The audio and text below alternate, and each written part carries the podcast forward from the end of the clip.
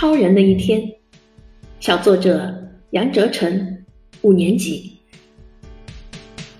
妈妈说我是一个超人，每周日的课排得满满当当的，而我却不以为然，因为我一点也不觉得累。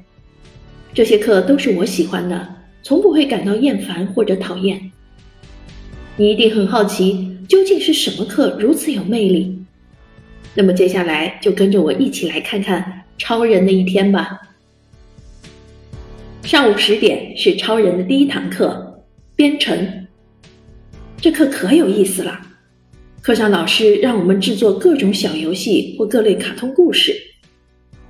我认为学编程不仅可以获得快乐，也可以让自己在这个过程中思考这一个个模块之中的含义，让我在玩的过程中也能收获一些知识和道理。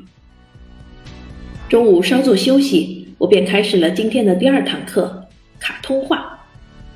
在课上，我可以天马行空的将我想的一切都用画笔活灵活现的体现在画纸上。让我在创作的同时得到了艺术的熏陶。卡通画一结束，我就马不停蹄的赶往第三堂课——少交排练课。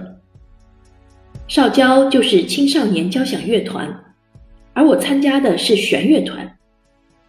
在乐团里，我体会到了重奏的魅力，体会到了平时一个人练琴时不能感受到的快乐。我希望通过在少交的锻炼。让我变得更加自信，走上更大的舞台。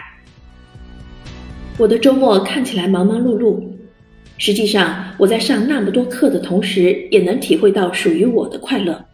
我并不觉得疲惫，所以请不要认为我是一个超人，我不过是一个普普通通的小学生罢了。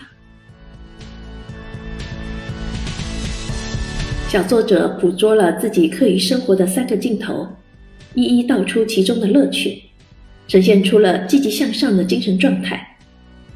生活化的语言，童真童趣的表达，清晰完整的结构，给我们带来了阅读的惊喜。